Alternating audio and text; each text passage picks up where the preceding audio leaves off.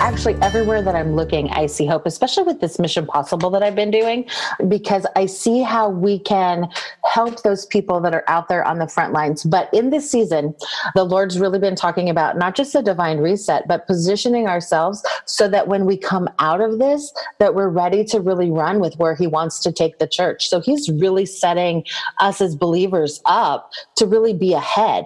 We don't have to be fearful. We don't have to be discouraged. We have the hope that Jesus is still the King of Kings. He still sits on the throne and he's still moving and he's still wanting to do stuff. Welcome to Along the Way. I'm John Matarazzo, your host and fellow traveler. Thank you for joining me along my way as I try to become more like Jesus every day. I'm continuing with my special series that I'm calling the Quarantine Checkups, where I'm revisiting some of my friends from past episodes of Along the Way. This checkup is with Debbie Kitterman, the author of The Gift of Prophetic Encouragement and the host of the Dare to Hear podcast, where she recently interviewed me. I'm going to provide a link to her interview with me, as well as the full Along the Way interview that I did with her. If you're new to Along the Way, all of my episodes can be found at alongtheway.media, and you can like me on Facebook and follow me on Instagram. Now let's see how Debbie Kitterman is doing. Hey, Debbie, it's good to see you again. It's been a little while since we've had a chance to catch up. Um, I know you and I have been texting a little bit just because I saw that you were traveling during all this quarantine stuff, but I want to hear what's been going on with you. Yeah, how's life in quarantine style for Debbie and the Kittermans? yeah, no, uh, John, thanks for having me back on. It's good to talk with you again.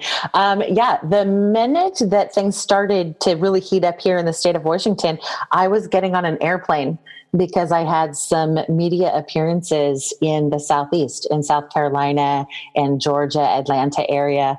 And so I was like, are they going to tell me that I can't go? Are they going to make, you know, close my flight? What are they going to do? So for three weeks of the beginning of this, really from the middle of March, I was actually um, in South Carolina with a friend. I was safe and secure, I promise you.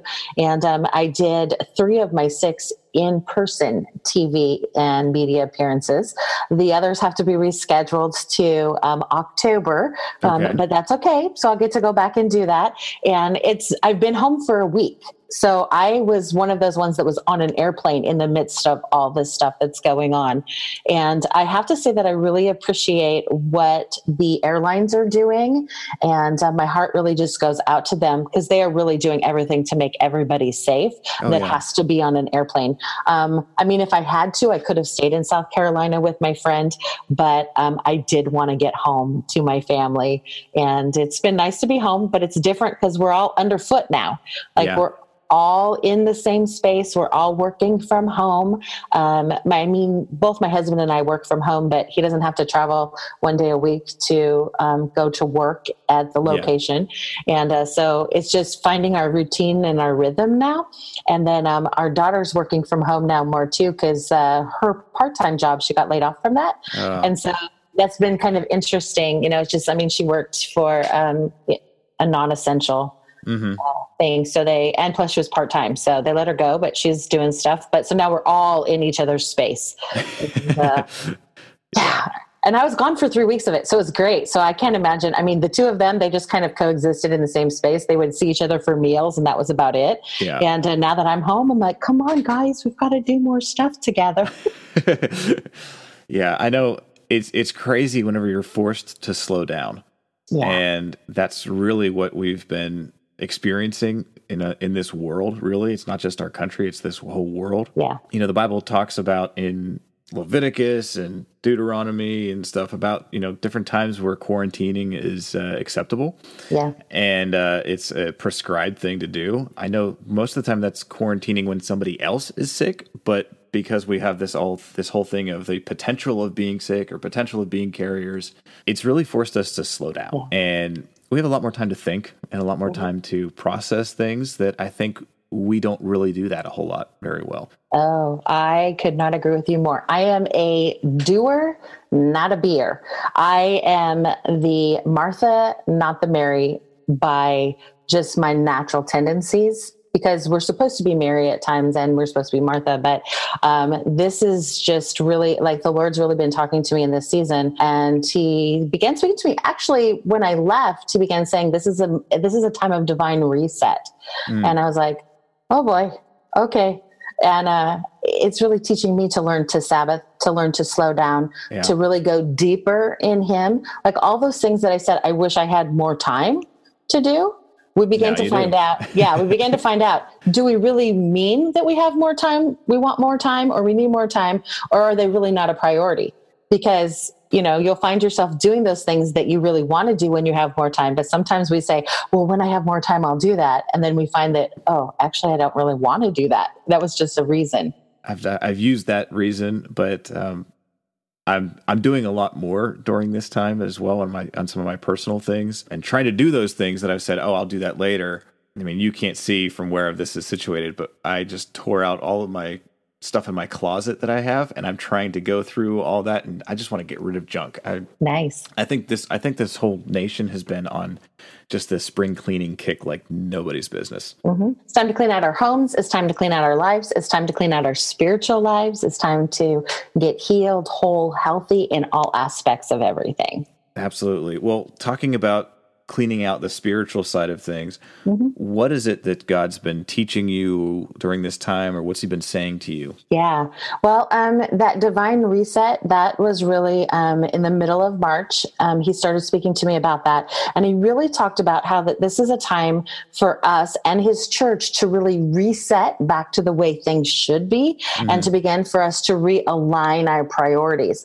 And in that, he talked about um, wanting us to get our priorities priorities realigned with him. So in this season, he can pour out new assignments to us because um, sometimes I think, you know, we know what we're called to do, but we get in this routine of going, going, going, doing that we don't always necessarily take the time to check in with the Lord to say, How do you want to adjust what it is that I'm doing? Or is there a new direction or a new venture or a new thing?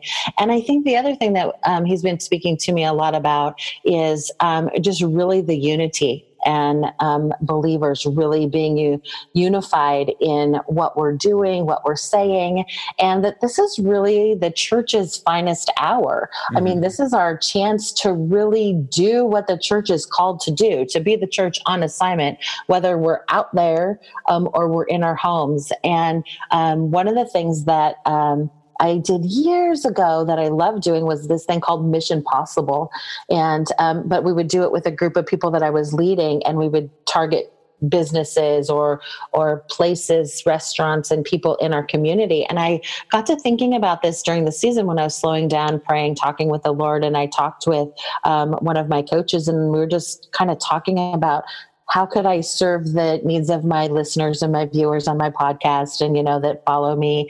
And we came up and I said, wait a minute, I loved this Mission Possible thing. How great would it be if we intentionally went deeper in our relationship with the Lord? And I give people um, a specific way to hear from God during that day and then a specific target.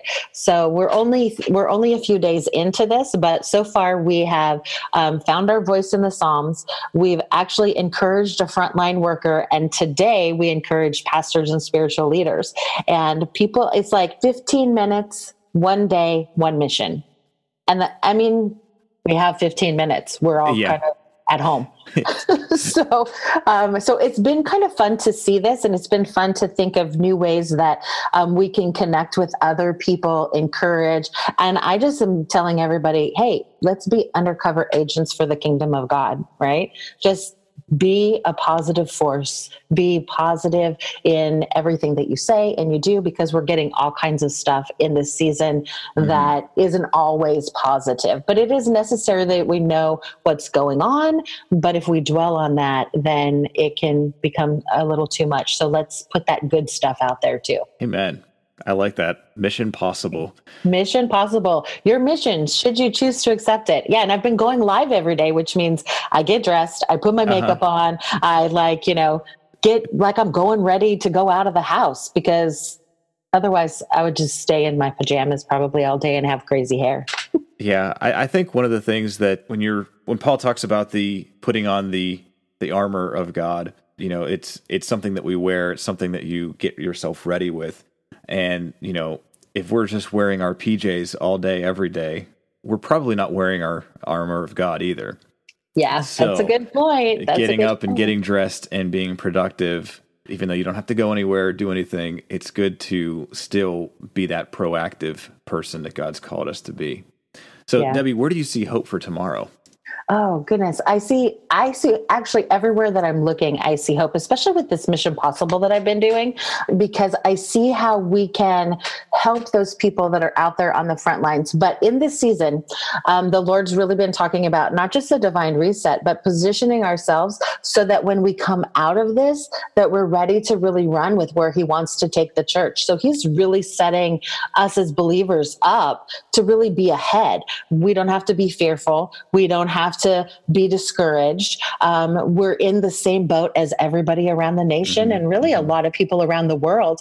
And so, what we do is we have the hope that uh, Jesus is still the King of Kings, he still sits on the throne, and he's still moving and he's still wanting to do stuff. So we just have to figure out where he's moving and get in line with him. And that's the thing, like in this season of really being still, I've had more times to go deeper in my uh, quiet times and really seek the heart of the Father.